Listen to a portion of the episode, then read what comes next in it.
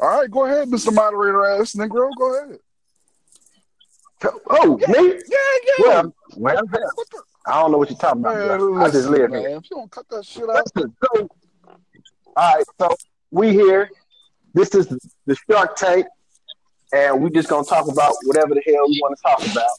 And if you're listening to us for the first time, welcome. That's it. that's all you're gonna do. That's it. You want to pray us sin? No, I don't pray in sin, bro. Don't, don't do that. That's that's don't do that. Nah, nah. Real talk though. We're gonna talk. We're gonna. Uh, this is a new podcast, we started, and we're gonna talk about a multitude of topics. Um, if you listen to our previous podcast, it was Real Talk Radio. We basically stuck to religious topics, so we're gonna talk about a wide, a wide variety of topics, um, from politics to sports to cigars to whatever, whatever on our mind. We have a group called Shark Tank, and we talk about everything. We call it Shark Tank because if you step out of line, you will get jumped. Just like a Shark Tank, feeding frenzy. You heard? We heard. I think we need. I think we need to find a new moderator. Uh, we, we need to try somebody out new real quick. Don't nobody care what you I think. would. I would say John, but he's trying to find a damn smoke detector right now, so we can't. we, we can't pick him. Nah, nah, nah. He got his phone on mute until he talks. That's what it is. Find mute button on here. I can't find a mute button. I've been looking for it. Oh, no. That's what happens when you, you get them Cricket LG four thousand. Oh boy. That's for Rob, look like a little blank white thingy with anchors in the background. What was that? M- missed that. Missed that. Missed that. That's all right. That's all right. It's the sugar and the grits that watered down his jokes just now. It's okay. That's what it was. That's what it was. That's what it was. Oh, That's he said it was the sugar and the grits. that's what happens with, with the sugar grits people. Oh hell no. But so let me ask y'all All a right. question. Oh shit! Here we go. Somebody phone And vibrating. this is really a repost from a question that, that, that Elgin asked us in the group. And so I want to put it here so we can talk, discuss it live. Elgin asked, Have y'all been seeing a lot of this abortion talk up and down y'all time? Oh yeah. Yeah. Yep. Yeah, A yeah, lot yeah. of it. I see a little bit, but I ain't been on Facebook like I usually like I used to be. But I'm seeing it from the usual suspects too, man. Yeah. Uh, and let me be clear: the usual suspects in this case are your, usually your super ultra conservative uh, Christian folk, and in this case, my super conservative black Christian folk. Um, and most of us are the same friends with these Negroes, so you know who I'm talking about.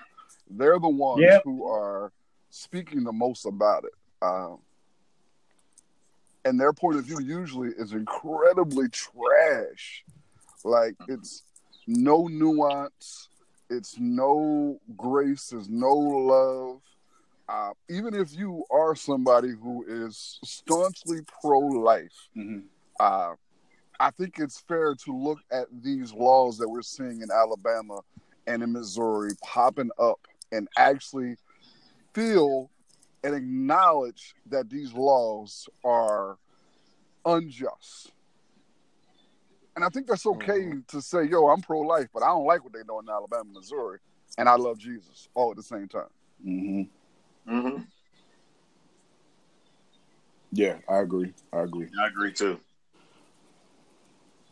But Len, you had posted a couple things, man. Yeah. Here we go. Yeah, yeah.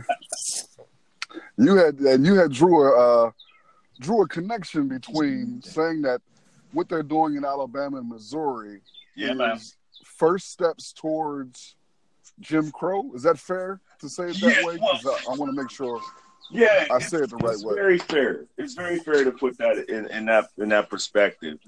The way that I see a lot of these, uh, because I look at it from not just the laws, right, and it's not from a principled point of view when they're making these laws, right? They're making these laws in the effort of going to the Supreme Court. Okay. Not just to because they are um, you know, really against abortion and they really want us to look out for the health and well-being of children you know who are you know who are born in these situations nor are they looking for the health and well-being of the mothers uh, giving birth with these laws. And in, and in most cases you know like in the ohio law they have a provision in the ohio law where they can sit up there and make provision for ectopic pregnancies to actually take the you know that you know take the um, fetus from the fallopian tube and implant it into the uterus. Number one there is no science behind that and you can't even do that right so where my connection is is, is this when you look at how not just the supreme court okay with a lot of conservative judges being placed, you know, over the past couple of years. Uh huh. There's conserv like the onslaught of unprepared, inexperienced, young conservative judges that have just flooded the court system over the past two years. And when I'm talking about unqualified, you can go online and look at their um, confirmation hearings and Sure. basic laws about due process. They can't even answer questions on simple fundamental law, not just you know like the the last round they were asking about the uh, was Brown v Board of Education just law. Okay. Uh oh. Did he go away? I think he accidentally swallowed a cigar. Well, acc- No, accident- no, accidentally swallowed that bullshit he was speaking. Is probably what it was. Come on in, No, man. Tie, um, tie it in. Tie it in, Lynn. Help us see it, man. Please. No, but what I'm saying is, with all this stuff that's going on, you have a situation where these they, they want to get these laws in front of the Supreme Court. Now, if they overturn Roe v. Wade, you know, if they overturn that, that basically gives them clearance to go to the Voters' Rights Act, the Civil Rights Act, and even Brown v. Board you know, and they can sit up there and reverse the clock on, you know, the things that made, you know, that we made strides for in this country, you know, for the past uh, 50 or so years. That's my point on all this. Go ahead, Rob. So this is what I wanted to ask you the other day, man. We were discussing this uh in a Mhm. private in our private conversation. So I mean,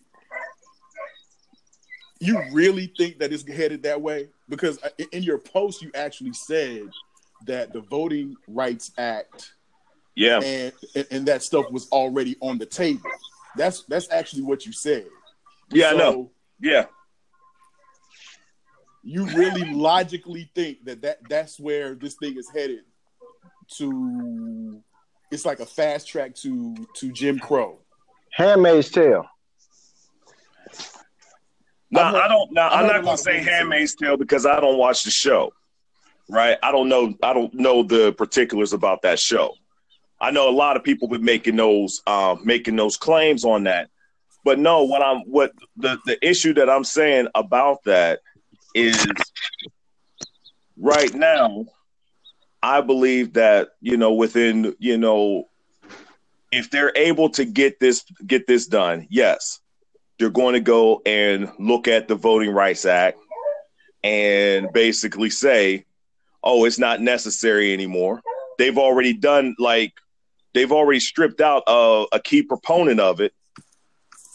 Now, my whole thing is they'll go back and look at it again and do the same thing. That's to me that's that's the um I think that that's the goal of these um conservatives. They really want the power back because they felt when Obama got elected that they lost the entire power of their nation. So they're going to try to make sure that Obama won't ever happen again. That's my that's my that's my perspective on it. Well, let's let's unpack this just a little bit. A couple questions. You repeatedly say they are trying to do that. Let's White define. supremacy. Yeah. Here we go. So so white people are deliberately trying to d- put this in place in order for them to send black folks back to Jim Crow.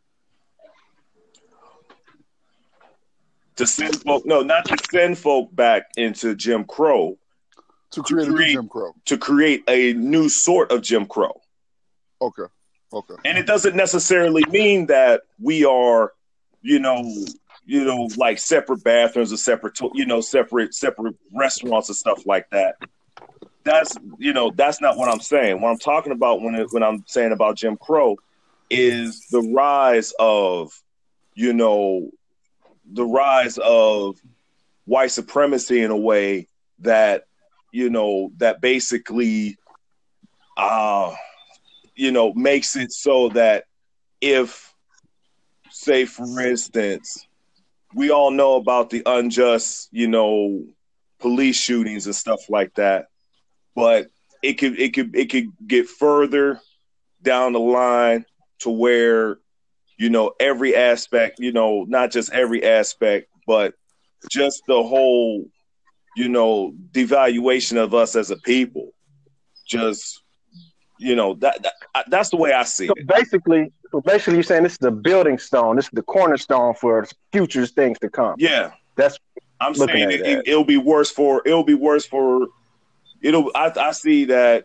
you know that if things go the way that they're you know trending, that this this this place will be this country will be worse for my grandchild right now. So if you so there's a lot of uh, data out there. Much of it is incorrect and inaccurate, but the the presiding notion is black women are the ones who predominantly are getting abortions. Mhm. That's that's the the the, the false narrative that is often put out there. yeah, But if that's the case, if black women are the, the women who are the primarily getting abortions, why ban that if we're actually the ones killing ourselves already? Why not give us the exact opposite, more of, of free availability to do it if we're killing our kids? good point. I'm Mhm. gonna part part of it is because of plausible deniability. They can say, "Look, we're fighting for African Americans. We're trying to keep them from killing each other." I saw a post today on Facebook about that. That said some some lawyer maker saying that uh, the abortion law is uh, good for African Americans. That's one reason. Well, was he saying it was good from the standpoint of us not using abortion? Or was he saying is good? Wh- which manner is he saying is good? You feel what I'm saying? Because I, I didn't. I read the. I don't think they I just need read the headline. I don't think they need plausible deniability. no, I don't think people who are in power need plausible deniability Or care about or it. care about it. Yeah, here's why I'm saying. Here's why I, I slightly agree because they want to get those people who might be right there on the fence to say, "No, this is wrong," and then they'll say, "Oh, okay, I understand why now." Okay. So they can appease, I- I- their I own think it- People look at it and they and I think as Elgin when he first started talking, they either only taking one aspect of it, Mhm. and that's only the life of a child. Nobody's looking. I'm not gonna say nobody. Yeah, yeah, we know what you mean. though. Nobody's really talking about the uh, you know, like I said, after the baby is born, um, before the baby is born, prenatal care. Did y'all that that uh, the House, Alabama House Senate, some people tried to do an amendment to the bill stating, you know, have offer the mother free medical prenatal care, and I think up to a year after the baby's born, like help with like food stamps if they need and stuff like And that. voted And they this. shot that down like twenty three to six. They shot that down. The prenatal care and, and, and other cares, like we care about you when you're in the womb, but Once you you get know, here, you're on your own. You're on your own. Like, but don't be gay, don't be transgender, don't be bisexual, because we really don't care about you then. Yeah, Don't be black, but don't they don't say you don't you care about to be while you're in the womb if you're not allowing the mother to get prenatal care who need it. Yeah, Right. That's not caring. and I think from It's the just a talking point to try to secure votes. That's all it is yeah, but in most cases. And I think a, lo- I, I, I feel that what you're saying that the idea of them trying to get votes, but these are people who are already in office. These folks don't. They are their base is already people who agree with what they voted for. Mm-hmm. You know what I mean? They're already there.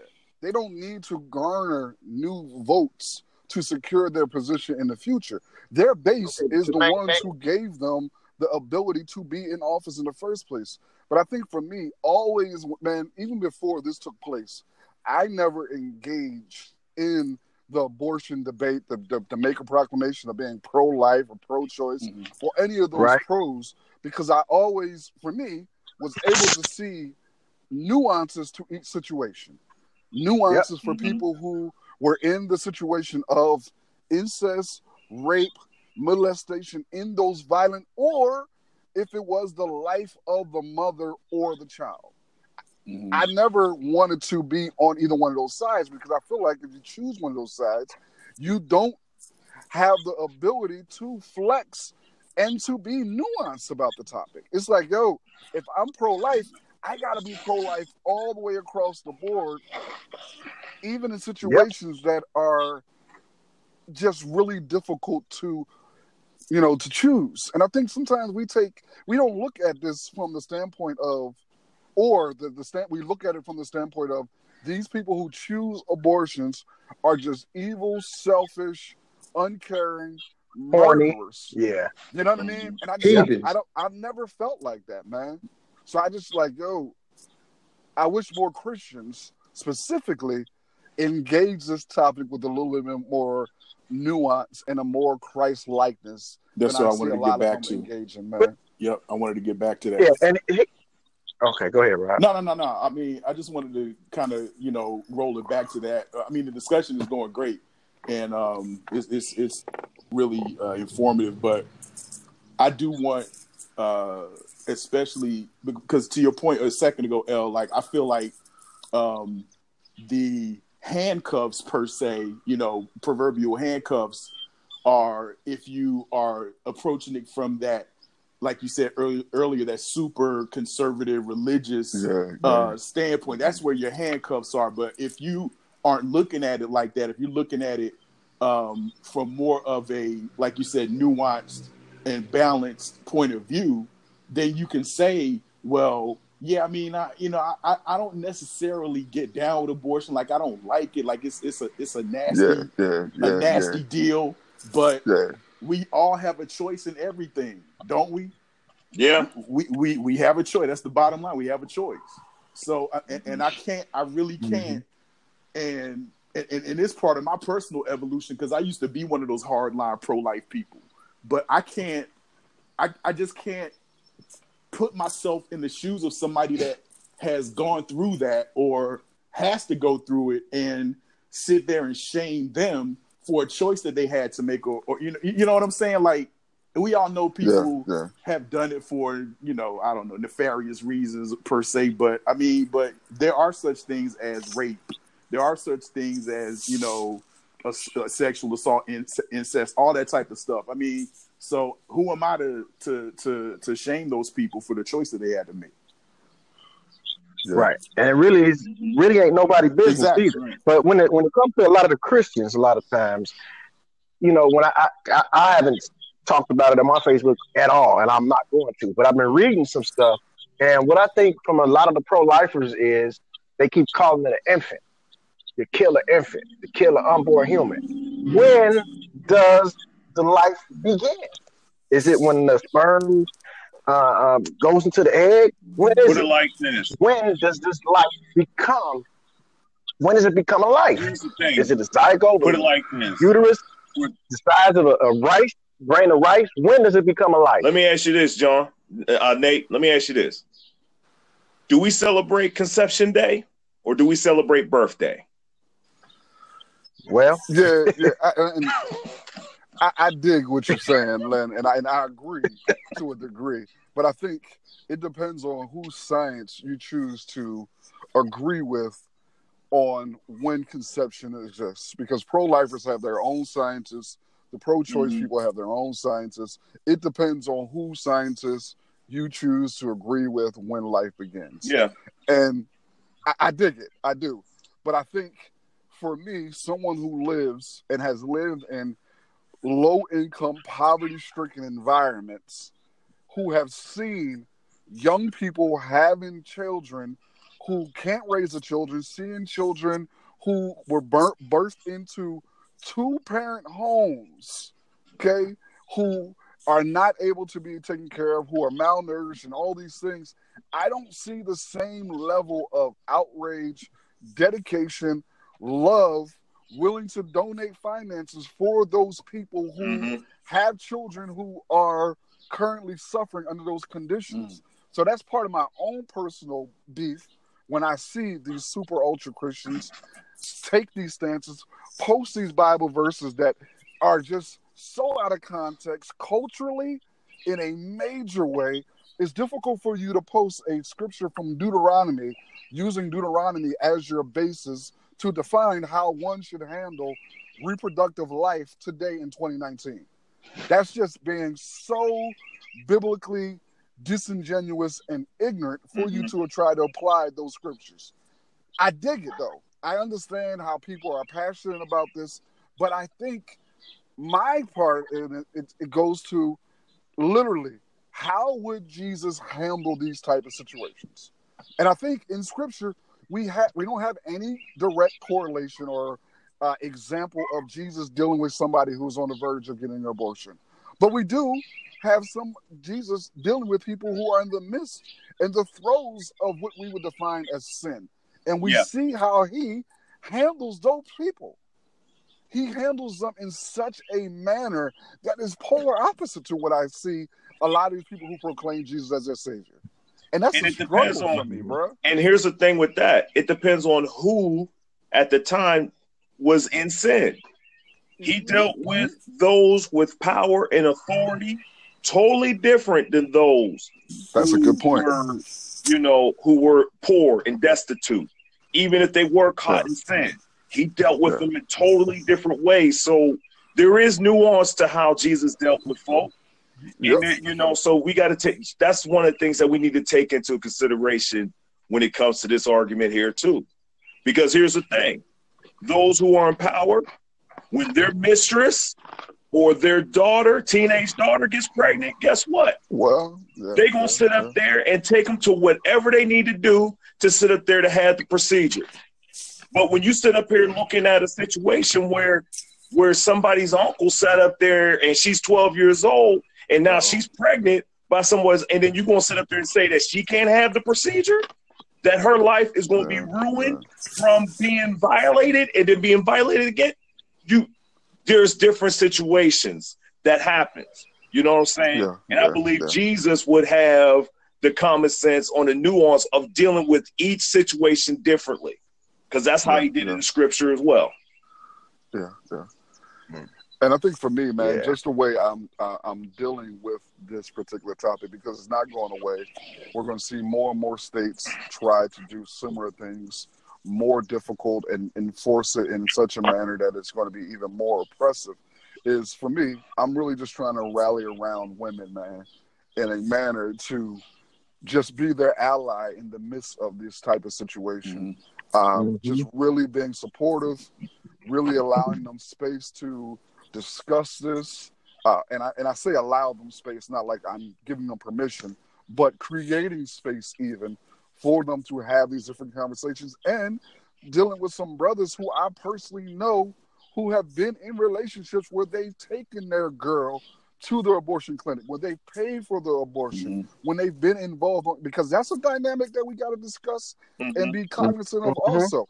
I am someone Yep. personally who have been in that situation before. I know when it's like to have an unplanned pregnancy. And when I say unplanned, to be clear, I mean the person who I was engaged with sexually.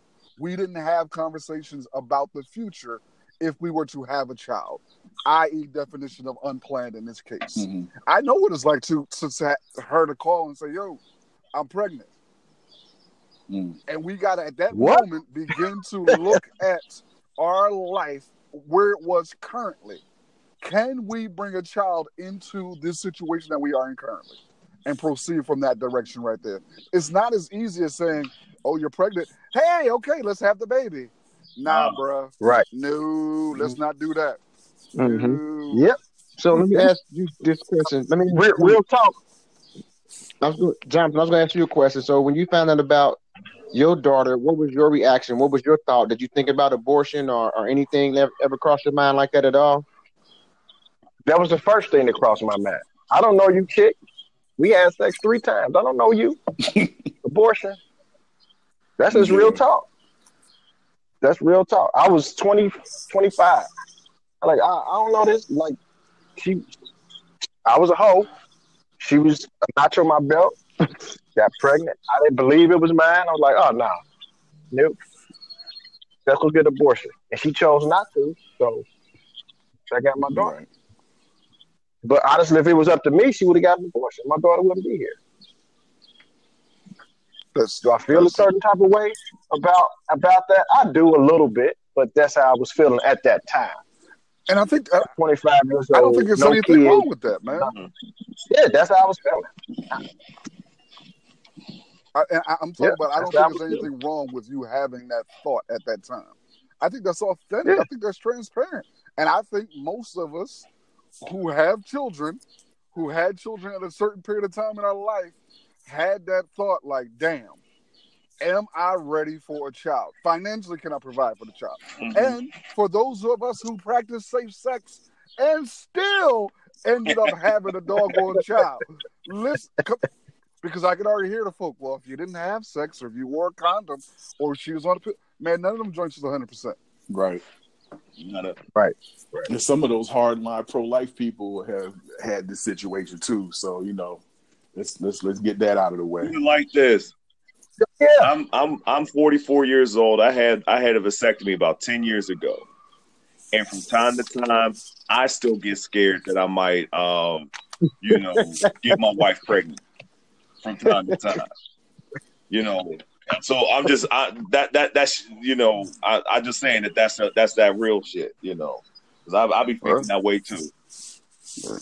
And, and let's let's segue a little bit. Everybody cool with with where we are with the abortion because I want to segue to Yeah. speak specifically about the Christians that we see on social media, the way that they're so-called proselytizing today. Because at one point in oh, time, I think it's fair to say that we all were, in some degree or some sense of the Yeah. word, ISIS terrorists, meaning that we would spend a large portion of our day bombing on people and where they stood on their faith, whether it be from church attending to tithing, whether it would be, you know, trying to so called evangelize via social media. We all were in a similar or different place using that as a method of trying to glorify God at some point in time. Mm-hmm. Yeah. Yep. Right now, where we are, I think it's safe to say that none of us have that perspective now. That's not where we are currently. Fair? Mm-hmm. That's correct. That's very fair. That's fair to say. I was the last now- one, but that's Yeah.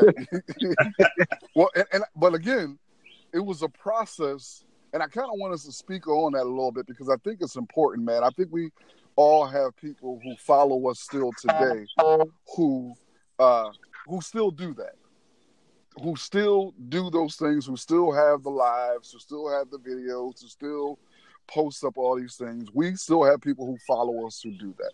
And I think when they see some of the stuff that we do currently, some of them wish that we would go back to the, the, the old days. You know what I mean? I know for me personally, when I make a status and I quote a scripture or I put something church like, all those old stragglers will come up out of the woodwork and it's almost like a damn real talk radio reunion on a thread. like, yo, I ain't seen you in a long time. Uh, but now I mentioned Jesus, you done came out. What what are some of y'all thoughts, man, in regards to some of the stuff that you see Christians sharing in the vein I just mentioned? Uh, well, speaking for me, man, you guys know, man. Um, and and I, I can kind of safely say that it, it's uh, part of some of our our very same evolution process on, on this uh, on this uh, line right now. Man, that shit gets on my nerves, bro. it it irks the pure hell out of me. Like I don't, you know, I don't care. Uh, okay, let, let, okay. let me let me calm down. Let me calm down. So I do care about people being victimized in the institutional church, the IC for short, we use for short. I do care mm-hmm. about that. That must be Lynn uh, sparking up a, a cigar. No, that's, that's a blunt. Go ahead. oh, okay, okay. No, I'm only joking. I'm only joking. That's me. That's, that's me sparking a cigar. I, I, said, I said blunt. Mine's like, been oh, hey, I, I, yeah, would, I wouldn't be mad at you. Y'all going to hell right now. Wouldn't, drinking, smoking, and gambling, cussing Christians. Wouldn't be mad at. Yeah, we had a show called Cussing Christians, but but more on that later. But um, but yeah, man. So I do care about people that that are being victimized in the IC. I never stop caring about that, but I it, it, it irks me the incessant uh I don't know the the whole social media glorification of it now.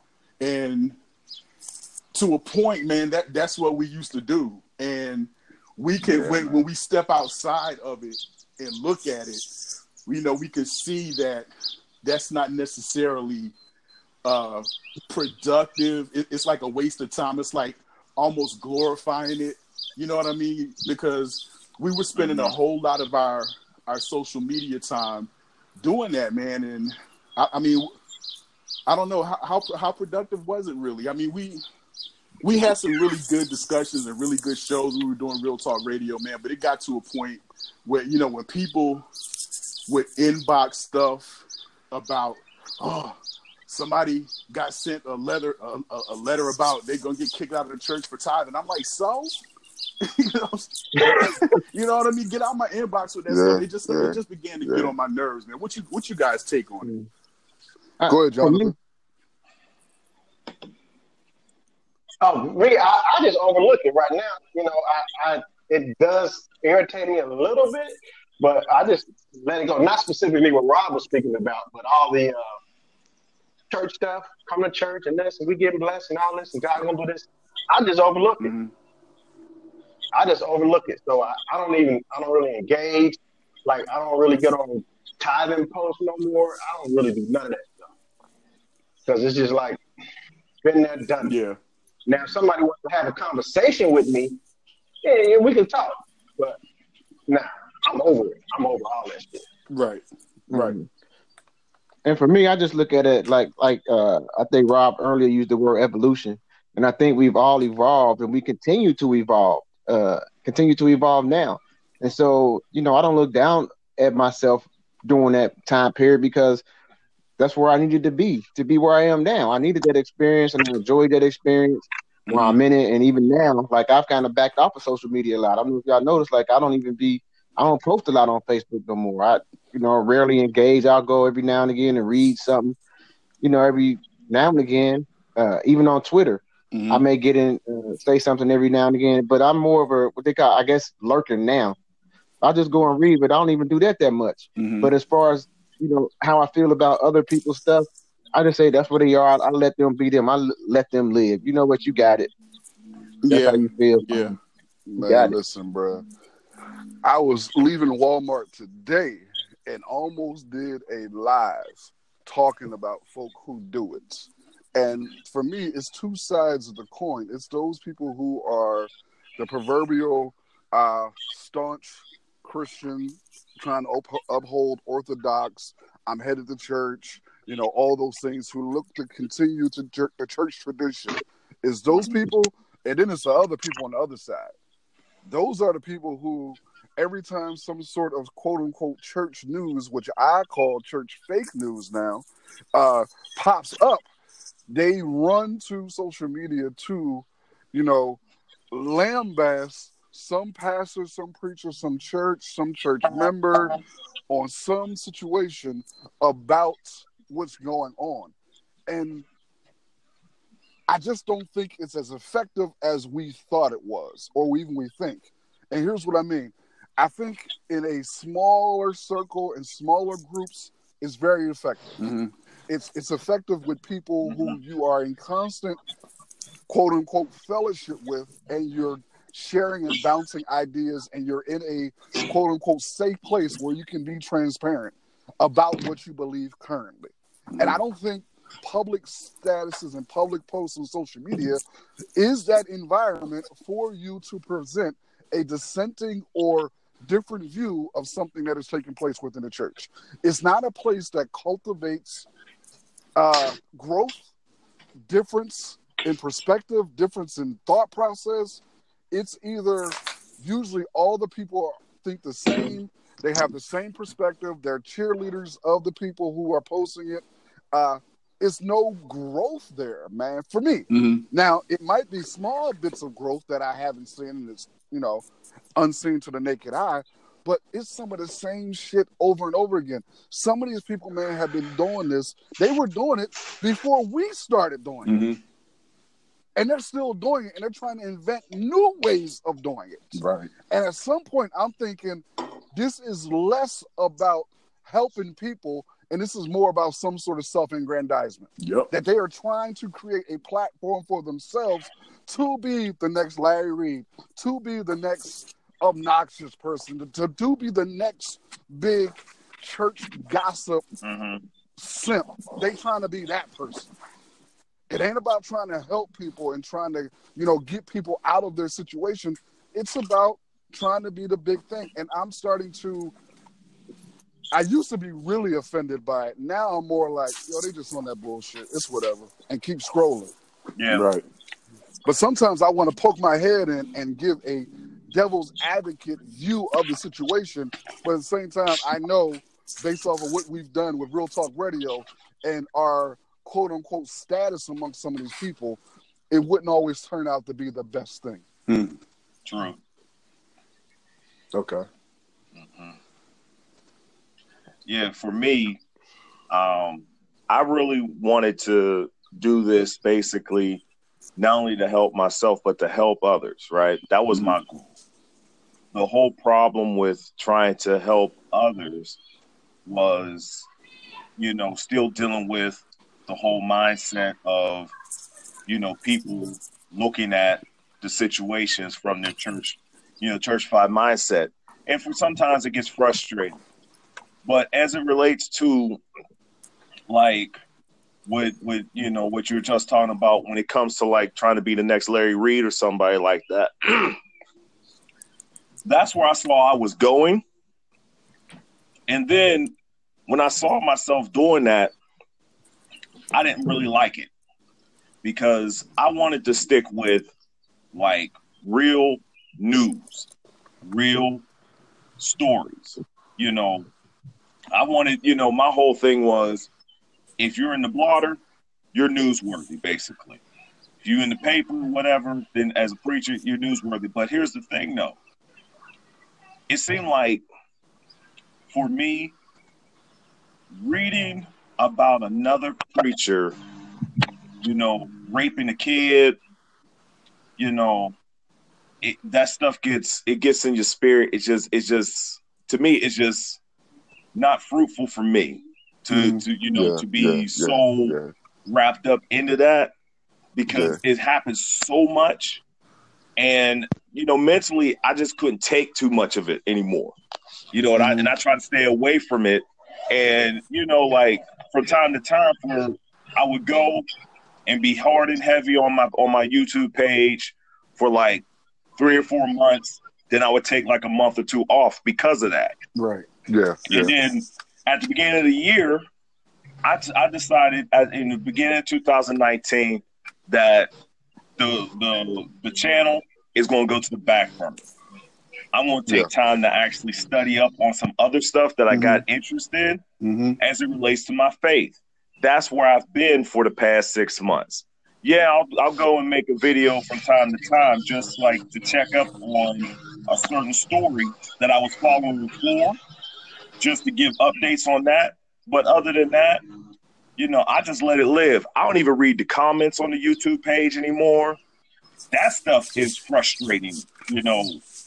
When you have videos that have been up for like two years and people are commenting on them as if they if I put the video up yesterday, Yeah, and yeah. it's like, you know, I'm not saved. I ain't a Christian. I'm a heathen. I'm hellbound. I ain't got time to be reading all that stuff, man. I just leave that stuff alone, man. It's just mm-hmm. like, yeah, it's just not, it's just not healthy. I guess the question that, that popped into my mind watching some of this stuff, man, is do some of these people who are involved in the nefarious acts within the institutionalized church, what sort of grace should we be showing them? Do they deserve any grace? Should we be giving them any grace? What type of grace should they get if that's even something that we would want to apply to them? Because a lot of that shit, man, becomes ungraceful. It's very, you know, I, I can't say that it's Christ-like in many instances. I just, I, and I started to struggle with that, man. That was a internal struggle for me hmm when I would see a preacher who has a history of doing just straight up bullshit for a long time. And then they began to do some quote unquote good works. So whenever the good works would pop up, we couldn't acknowledge the good works without saying the bullshit they were involved in in the past. Mhm. It I was mean, like, that's Jamal Bryant. Uh, well, I wasn't going to say his name, but yeah, just for his, you know what I mean. But it's like, uh, how it, should we be able to navigate that? How do we navigate those situations? And for me, it was just like, yo, I won't speak on him. I, I'll give him his, you know, give him his due, say good job, but I won't make a post about it because I know people are sitting at their computers on their phones, waiting to pounce on those topics by saying, well, yeah, this is a good thing he's doing now for the community. But But just 10 years ago, hmm this Negro was handing out peanuts like it was free cheese. So it's like, you know what I mean? For me, it's a struggle. And I want to know should these folks get grace? Should we be providing them grace? How do we navigate that? I, I I think think it depends a little bit on what the infraction was, and Mhm. if you know, just through their action, they're shown that they've learned something from that, and are you know trying to either make amends or you know, if they've grown in any way that we can. Why not? They deserve it. Everybody makes mistakes, and I don't Right. think anybody on this panel would say that people, everybody don't make it. Everybody knows that everybody messes up. Everybody do, and when we do, we want people to have grace on us and forgive us, yep. but have we put the faith and the effort forth to correct our wrongdoing? If I see that, of course, I'm going to give them grace. But if I mm-hmm. don't, then I'm going to withhold judgment. And see, I used to be- And, and, and I used to be one of the ones, man, that if you had a public infraction, that you need to have a public re- form of repentance or a public confession. I don't believe that no more. Why? I, I don't because I think there's some situations and some infractions that are more difficult than others to explain publicly on social media platforms where nuance is not easily communicated Mhm. that there are situations that are possible where I have repented and done something different publicly, me and the Lord, and moved forward from this. And I've done things off of social media to rectify it, but now my good works are being shown on social media. I think there there has to be, and I, I don't think that's always necessary for me to, if I publicly punch somebody in the face, that publicly I need to say, I'm sorry. I could have privately repented, and through my private repentance, you're beginning to see public good works. Mhm. Eh, I don't. I don't know. I don't know. I, I slightly disagree.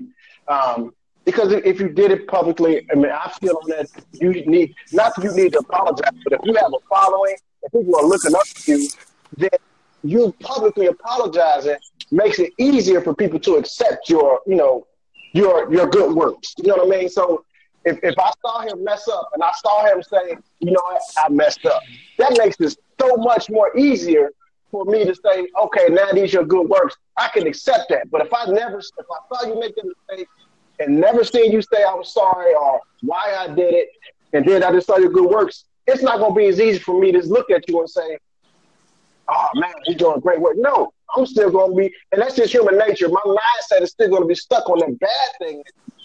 You know what I mean? Mm-hmm. And that's just my Mhm. that's just Okay.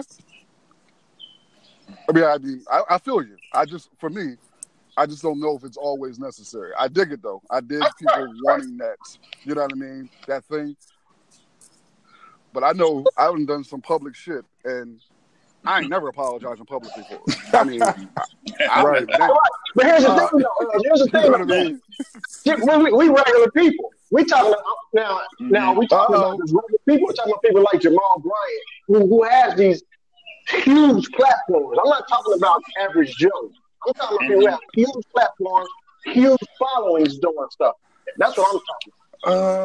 Uh, okay, and, and and and I won't push back on that, but I'll I'll say I see where you're coming from, because I don't think any of us on this platform are average Joes.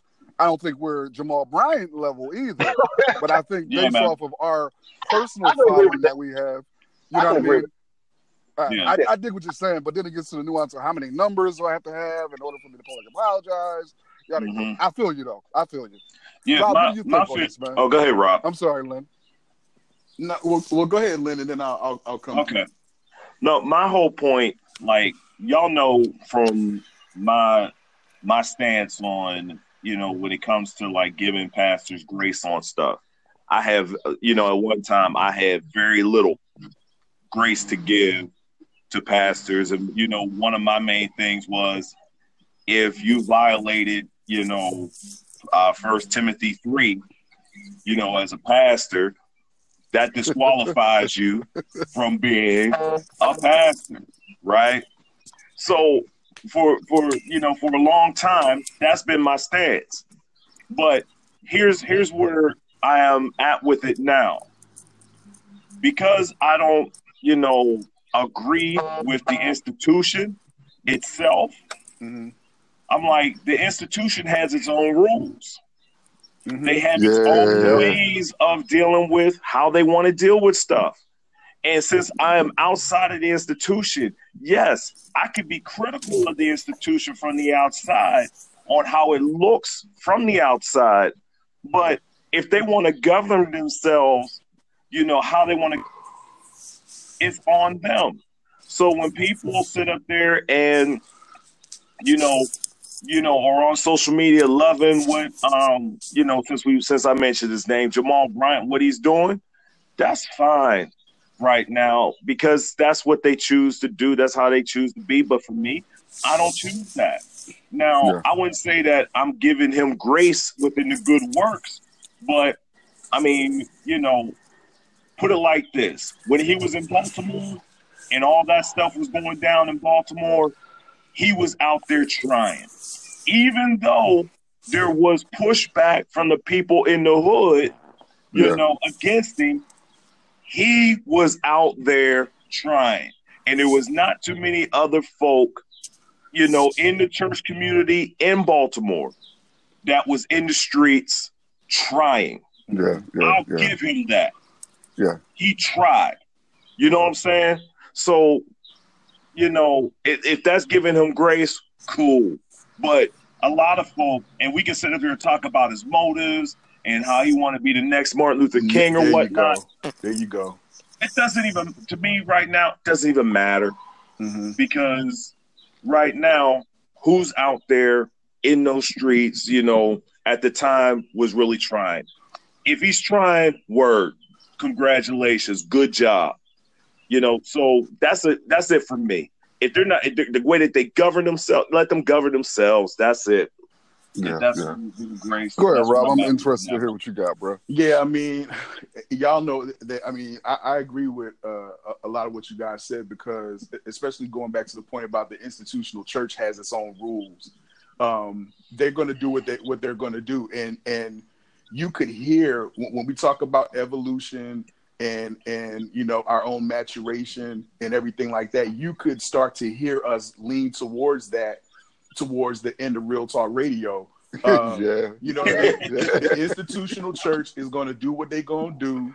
You know, I'm saying it, it's not up to me to sit here and rate and get my blood pressure up over it. You know what I mean? So if if if the pastor is going to publicly repent, that's none of my business. You know what I mean? But yeah, definitely everyone is entitled to some grace. You know what I mean? And and using the Jamal Bryant example, um, I, I'm glad you brought up his motives because yeah, that, that argument will come up. Oh, he just doing it for the camera. He just fronting for the camera. He wanted to do this, that, and the third. That's the only reason he, you know what I mean? He's out in the street. Yeah, but but yeah, but yeah. but guess what? His his boots were on the ground. So I got to give that a level of respect. You know what I mean? And you know, we could talk about all the stuff that he did, and you know, uh, should we expect for him to publicly repent? It, it, I mean, is, is that that that's basically to satisfy our own Yeah, uh, would be. judgment? You know what I mean? Yeah, That- yeah, yeah. so th- I can't really expect that of, of a lot of people. You know, that's between his repent, re- repentance is between him and God, not him and Rob. You know what I'm saying? So that's where I am with it. I think for one thing, man, if you are somebody who's listening to this show and you have an aspiration to be a preacher, I got you is a, a damn fool. I'm telling you right now, use a fool, bruh, because this system, no matter what your intentions are, good, godly, all those things, this system has a way of turning your good intentions to trash, man Yeah, man. like yo, like flat out trash. And if you somebody who make a mistake in this system, that ain't never going nowhere, regardless of how good and godly you become. It, it just has a way of turning people into monsters, man. That power, what? Ain't nowhere in hell. Now I'll take the check, but I don't want the position. right. exactly. I, now I know me and Jonathan know a guy that's a pastor, and from everything that we know of this guy, seen of him, he actively fights against people putting him on a pedestal and him being above the people. I mean, he actively fights against that, uh, and I think that's the key. You have to actively fight against that to remain there. So if you do make a mistake, hey, oh, I know him. You know what I mean? I know who he is yeah, he messed up. That's still my dog. Blah blah blah. I'm still gonna rock with him. But if we don't have that transparency, which the vast majority of these leaders don't, then the situation gonna keep being perpetuated. Over Y'all and met him? and over again. Leonard and Elgin, y'all met him. Oh yeah, Yeah. yeah. He was with him. And you know what? It's Mhm. the thing though, man. I don't care how often he actually speaks up and not want to be on that pedestal. Mhm. Mhm. Mhm. It can that can that can be his heart. That can be his intention. But the way the system is set up, Yep. none of that means shit. Yeah. None of it means None of anything because you being in that position, carrying that title, that pedestal comes along with your quote unquote calling. Mhm. It's just it just happens. Yeah, 'cause To people the gonna look at you. They gonna look at you to be the leader, no matter what. They gonna Just listen like they to look what you say. They gonna look at you what you say, no matter what. Whether you want it or not, that's what they gonna do. And it's just like us, how people used to try to put us on a pedestal, even though we fought against it all the time. Bruh, listen, They man. used to look up to us. Consistently. Yep, inboxes, Oh, a lot of inboxes about different stuff. Yeah. Life stories, bruh. Yeah. Till this day, man, it's like that, bro. Till To this this day, day, till this day, bro. Speaking of which, you can go to fight. nice segue, Elgin. Y'all Speaking of which. Listen, man, Yeah, bruh. Uh, yeah, that's something to fight against. Eh, eh, it, it's imp- it's impossible though, man. I mean, I really think that it's it's impossible to do. I, don't think it's no matter how good your intentions is. I just think the way the system is, it cultivates a pedestal mentality that people are ultimately going. If you go into a church and you stand in a pulpit which is elevated higher than everybody Mhm. else, and Yep. you're in charge of the decisions making within that church, and everybody's looking to you to make the next decision or to lead them in the next spiritual thing, that pedestal is going to get bigger and bigger the more and more people look to you to do those things. It's unavoidable. and it's human nature. That's why the mm-hmm. Israelites, when God said He wanted to be their God, and then He said, they said, "Give us a king, give us a man like everybody else got." And he like, nah, bro. Listen, man, I'm trying to tell you ahead of time. Like, yo, you don't want that. Right? Yep. But Oh, if you want a what you? Okay, yeah, That's here you go. gonna do to you. Mm-hmm. Yep. I think I preached that sermon before. Be careful what you ask for. Who hasn't? But you was, what's listen, man. That's great. You didn't have to give me a little, little, little chuckle, Rob. You'd have been all right. Hey, so uh, yeah, uh, the fight. Oh, What fight? Right, exactly. ooh. you got knocked the fuck out, man. Listen, man. Wilder is from a whole. He's a whole different breed, bruh. Yeah, man. Like when he, even his pre-fight comments, when he was talking about, "Yo, I get paid to to, to do this. So Yep. if I get in the ring and I kill somebody, yo, this is the only place in the world that allows me to freely do this." I'm paraphrasing what he said, Yeah. but he said it with a straight face, like, It was serious. "And what?" But I mean, but doesn't he have a point though? I mean, he was he he, He sat, he, does sat there.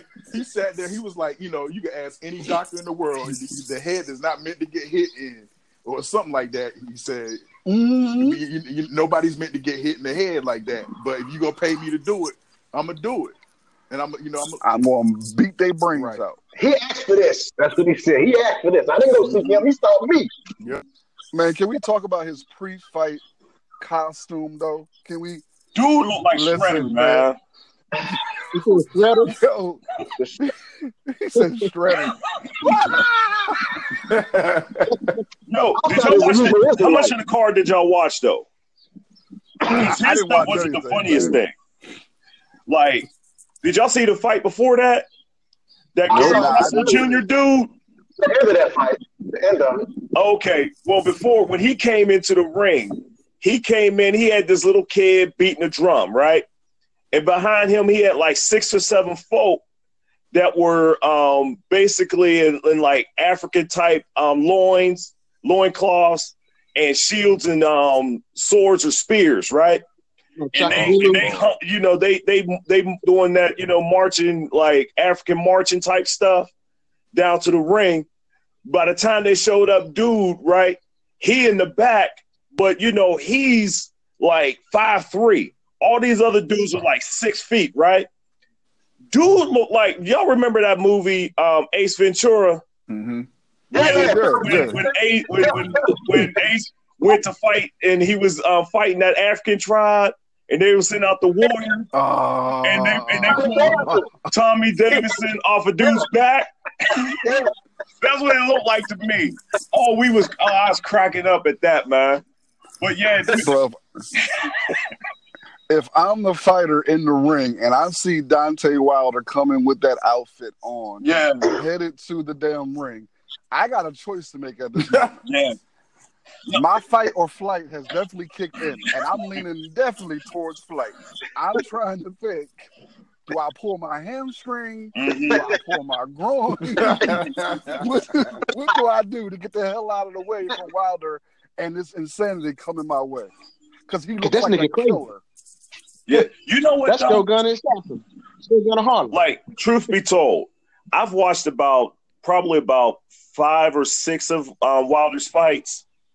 Now, technically, this is the first fight that I was actually impressed by him because he wasn't yeah, doing a lot of that wild punches, and that punch that he hit him with last night, that was the best punch I've seen him land on anybody. Because it wasn't like he was throwing those haymakers. That thing was tight. That thing was in there. He used that jab to pull the chin to his right. Man, Bruh, listen, man. Wilder is the 2019 version of Mike Tyson at 20 years old. If y'all if y'all remember Tyson at 20, y'all rem- y'all looking at a more articulate Mike Tyson. That's all. Because Mike Tyson at 20, them black shiny tights, the black shoes with notes, and the black glove. Listen, he looked like a damn killer. Yeah, he did. Yeah, he did. Mm-mm, mm-mm. All right, man. You know what tonight is, though, brother. Yeah, Tonight is it. this is, Tonight it's a is wrap. It's a wrap. It's a wrap, baby. the series finale of Game of Thrones, baby.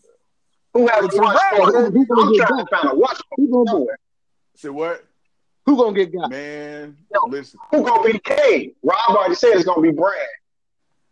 yo, you heard it here first. Bran is gonna be the king. Bran is So he- Brian ain't gonna be no king. Say what? You cannot Jon Snow. man? Jon don't You want cannot it, Jon- man. I think Jon Snow is the easy choice, man. Right, exactly, And these writers, these writers don't do the easy choices. exactly. I don't think Jon, and I don't think Jon won it.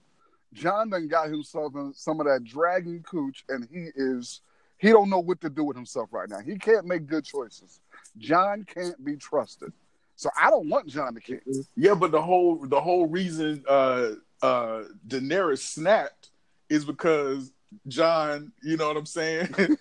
Jon turned ain't doing the Jon right turned that dragon cooch down for once, Jon was like, no. and she snapped and leveled King's Landing, yo. Like she burned everybody, son.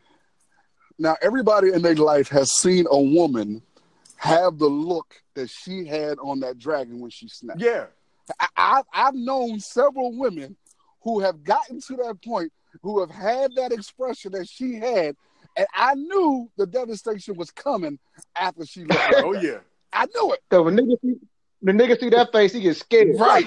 You know what's happening. right, You know what is happening right there. You know death is close by. right. All you right. can say is, okay, you got it. Winter is here. So I don't care how big, how bad, how tough you is. Hey, Nope. Nigga know when this girl get like that, it's over. Bruh, it's, it's Like- time. Whatever you want. Let me get you something I'm to eat. going to jail. I'm gonna get stabbed. Something happens. something is, is not going to end right for me. No matter how big I am, it is a wrap. Right. bruh. And when she looked like that, I was like, "Oh no, she burning all that." Yo, down. man. I mean, so Jon, so Jon should have took one for the team in that case, bro. He just he just should have he would have saved He- Werther. He would have he would saved have saved everybody, man. He just should have ta- took one for the team, man. It's Jon's fault that all them people got burnt. up. Exactly. I play. Yup. Absolutely. It's on him. I don't blame Daenerys. It's Jon's yeah, it's fault. Jon. It's No, Jon. I don't either. She did what a woman's supposed to do in that case. She betrayed. Just like Adam. she hurt. Just like Adam. Listen, man. It's same thing. It's Adam's fault too. I don't blame you. They say hell has no fury, like a dragon scorn. Listen, man. I don't know what's going to happen tonight. I think she might end up being on the throne. That she might just be like, "Yo, I'm gonna kill all y'all before y'all gonna kill me because I know y'all mad about me lighting them people up." Uh, so Dragon Ball, go ahead and do what you do. Burn everybody. right. So I mean, What, what spinoffs? Who's gonna be in the spinoffs? There's gonna be some spinoffs. It's gonna be prequel though, from what I understand. prequel, It's not gonna. Prequel. Yeah, yeah. It's going to go back to Ned Stark, and Ned Stark is a young, a young person. Yeah. Uh, I'm not interested in a spinoff. I'm not interested in a prequel.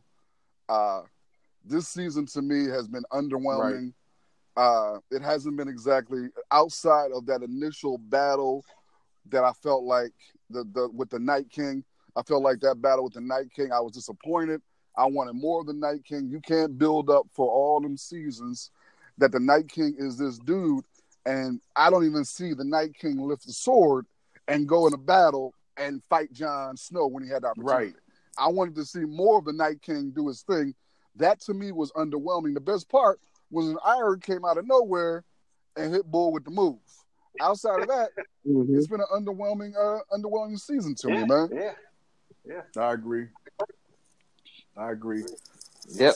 Perfectly summed it up. So I mean, yeah, I think they. It, it just seems like they rushed the writing. I, I mean, I don't know, man. It, it, it just. Uh, I don't. It, it was underwhelming. I mean, I want to go back to episode. I think, uh yeah, the the battle. Of, I mean, the battle of Winterfell. I mean, it was good visually, man, but even that left some, some stuff to be decided. It was dark.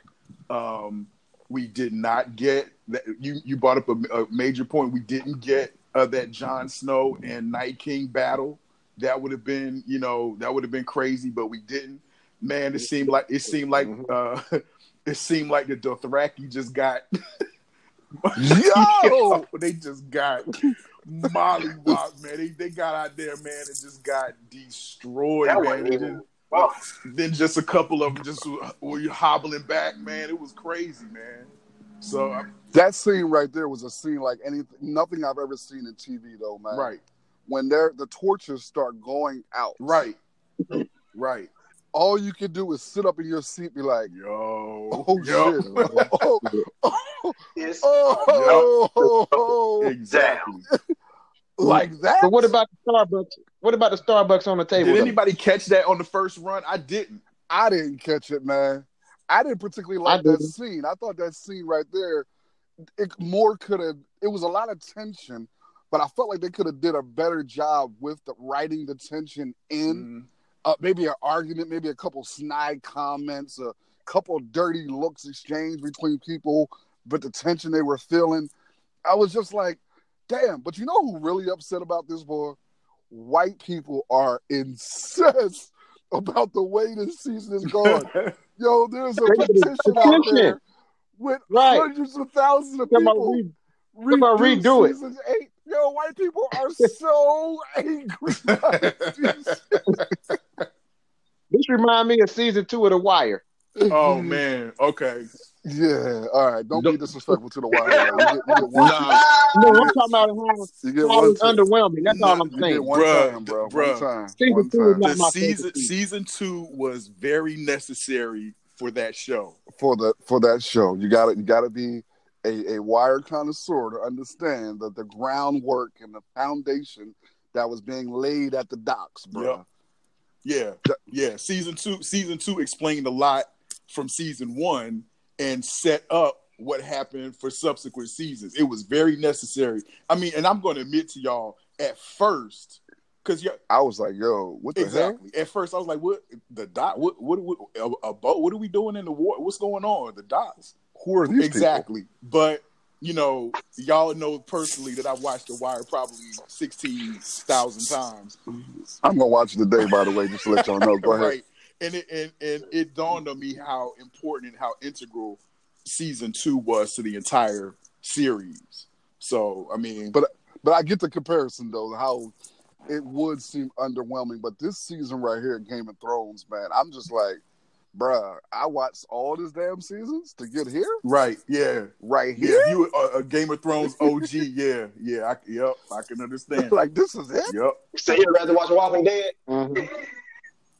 Yeah. See, I, I, you know, I, I stopped watching Walking Dead, bro, because you know, it just- Didn't it? Did, didn't people feel like this about The Sopranos? The way it ended. It was a, it was Yeah, it was a, a, a lot of controversy about the way the, the uh, Sopranos ended too. that last episode was kind of like, uh, okay, okay, but they bringing something back with the Sopranos. It's a prequel. The Sopranos coming back. really? Too. Yeah, they're Mm. doing a prequel of uh, the Sopranos. His dad. Oh, They're working on it right now for HBO. It's supposed to be coming back, man. So I, I'm looking forward to Yeah, that. I'd love to see I like that mob shit. So, I do you know. too. I do too. Speaking of, they, they need to go and do a prequel for The Wire. Avon's coming up. Mm. Well, didn't they have a series of little uh of like uh shorts that uh premiere I, I, I forgot where they when when they showed them, but I I, I found them on um the Fire Stick and, um and uh I saw one where they showed uh Omar's backstory, they showed Prop Joe's backstory, and I think there were a couple more that I missed. But that yeah, I mean, you know, uh it couldn't be any of the of the of the uh recent or you know the cast of the wire. It, had, it would have to be some totally new players. If they did a prequel to the wire i mean you know i wouldn't be mad but like i said it couldn't be anybody any of the faces that you saw in the show it would have to be like younger versions of them other They could do a prequel of Right. Marlo. I think Marlo's story, man. I, I'm understanding Marlo's backstory would be an interesting prequel. Right, Uh, right. Because You know I mean? yeah, they called it because his, his nickname was was Black or something, but you never Yeah, You never really- got the backstory. Why? right, you never understood the backstory. But they just his, his nickname was Black, and that was it. But yeah, and Marlo's backstory would be interesting too. But um, yeah, I mean, The Wire, man, The Wire remains one of the greatest things that ever happened to, to television, bro. Agreed, Yeah. man. No, so so what we what we calling the shit that we doing? Do we we got a name for this, man? Do we do we come up with something yet? I know Jonathan threw out some whack names in the in the messenger uh, that I I don't even want to you know remind people what it was. Nigga, at least I What- tried. what is What, what this? was your Why, suggestion? why, hold, hold on, bro. Why, why the hostility? That voice Because you high. going, hostility. Damn, why you hold on? Why you go all soprano and, and all that Lemonhead other ass shit down, bro? Damn, What you say? why the hostility? Don't call for me. You don't want this. Oh man, Uh, here we go. So again, uh, what we calling this, man? That we got a name, or we just gonna be the podcast? What, what the hell? uh, I mean, The last thing I put in there, nobody replied to it. The Because it was trash. The That's why. we can't say the Shark Tank. The I mean shit. and one of the names that we our personal group message with all the fellows that's on the line, plus uh, Andre uh, Watson and Lenoa Lomax LL. Shout out, bro. We miss you on this joint right now. You and Dre. We have a, a group message, man, that we are all in and participate in, and it's called the Shark Tank. And it's for the very reasons that Nate mentioned earlier on the show. One of our behaviors is, man, that if somebody says something that is, you know, out of line, slick, you know, or need to be checked, Shark Tank, we give it to them. Yep. We, and part of what we do, man, we're incredibly transparent uh, in that group, and that is directly resulting in the maturity and growth that y'all are hearing now, man. Some of the freedom for us to be able to use profanity on this podcast, to mention some of the things that we've mentioned. These are things that we would not have done early on in Real Talk Radio. Not because we weren't doing it, but because we were so concerned with making sure that we presented the right image to everyone. But what we want people to see now is, yo, we got freedom. We Mhm. this is who we are. This is what we like. We still are some grown ass men, we- we- exactly. So we're trying to figure out what the hell we're gonna call this podcast. Uh, no idea. We would love to use the Shark Tank, but it's an a hundred and one. But it was one hundred and one Real Talk radios too. That So is I don't know true. what the problem that's true. But uh, you know, hey, all right. Well, I just mean, call you it know, Shark I like the and see what Shark Tank. does. I Shark like Tank. RTR Shark Tank. I mean, yeah, I like for you to get a battery and put in that damn. That's what I would like to do. You ain't hating, nigga. I like for you to set them damn birds up you got outside your window. See, Text in the tweet. Birds chirping, top What you talking about, nigga? to shoot, he wants you to shoot the pigeons, man. He wants you to shoot the Shoot the pigeons. pigeons, bro. I can't shoot the pigeons, bro. That's part of the character of the city, bro. It's part of it's part of the character, bro. It's either that or gunshots. Which one you want? I I don't even. right, right. um, I, you know, I'm I'm a little uh, for nostalgia reasons. I I lean towards RTR uh, Shark Tank, but you know, um, I like that it's, I mean, it's cool. It's cool to RTR. I mean, you know, it's it's it's who we are. We were Real Talk Radio, you know, um, and we're Shark Tank. Still on. You know, we. I mean, yeah, you know, hey, Venom spoons. this this nigga right here, See, yeah, yeah. See, that- this is why we don't let him talk too much. Y'all see now. right. Y'all understand why. So, um, I mean, you know, we'll be back. I mean, all these discussions we're having, they're, they're going to come back up. We probably be talking about abortion again. You know what I mean? It's a it's a hot button topic. I mean, uh, as far as the name of the show, I mean, we're gonna come up with it. You know what I'm saying? Yeah, no we'll big deal. We'll get it. We'll figure something Before out. we go, Yeah. before we go, Elgin, um, I listened to the beginning of your uh, your your talk, your opening at your Keystone meeting, man. That was pretty dope, bro. Oh man, I appreciate that, bro. I appreciate Yeah. that. Yeah. So tell us tell us about what How you, can we what you're doing, L. Uh, man, I, I'm I'm in part of a, a organization here and uh, outside of Philly, man, called Keystone Progress, And uh, what we're trying to do is we're really trying to uh, fight for uh, and against criminal justice, mass incarceration, eliminating the you know the cash bail system. Uh, really, ultimate our ultimate goal is to abolish the prison system the way it is today and replace it with something that's more conducive to the environment. Uh, we're fighting against violence. We're treating, uh, fighting against uh, drug use, and you know, trying to get safe injection sites in the community. Uh, trying to get some trauma informed care within the schools.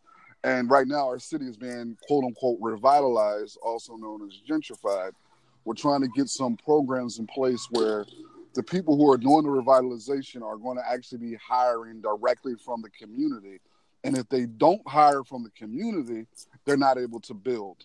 Uh, so we're really grassroots, man, trying to fight it. Uh, people have heard about some of the things I was doing solo, so they asked me to come and be a part of it. Uh, it's incredibly difficult, intense work. Uh, I like it, but at the same time, it drains so much energy from me because of what I have to give. But you know, it is what it is. So that's what I'm doing, man. Really grassroots activism. Uh, a lot of the stuff that people would see me doing on my Facebook page, saying on my Facebook, I'm actually in the community doing those things. Mhm. So Respect, respect. yeah, man. That's what's up, man. That's what it is. Len, where you at, homie? Yep. I think Len left, man. Uh, you know, yeah. His cigar wasn't lit, you know. Uh, Yeah, we can we can uh we can uh, have that discussion next next podcast. Talk about some cigars and some some fine. we're gonna talk about pastors getting paid next time, bruh. that too. Pastors should be getting paid, bruh. Hey, hey, I got a question though. Before Oh, we get no, off, listen, we man, I got time too, bruh. Let's do it. Uh oh. when we was in Baltimore, we had that great discussion that was live. What happened to it, Jonathan? I thought you put it on your page. He did. What? The live conversation. I think you put it on this page. It should still be on there. The live conversation. We Yeah. in Baltimore. We was in Baltimore. What you been doing, man? When we were sitting in the kitchen You talking, ain't paying man. attention? Remember? Yeah, it's still on my page. Okay. It was getting good right when you cut it off too. I'm gonna tell you why he cut it off because he got lazy. For 30 minutes. He got too tired of holding the damn phone. For 30 minutes, yeah. Forget that. but listen, I think we should have a separate, a separate um, a podcast for our cigars talk and just call it grown ash conversation. grown ash conversation. Hey, uh, Ash. uh, Yep. Hey, well, I don't know if we want.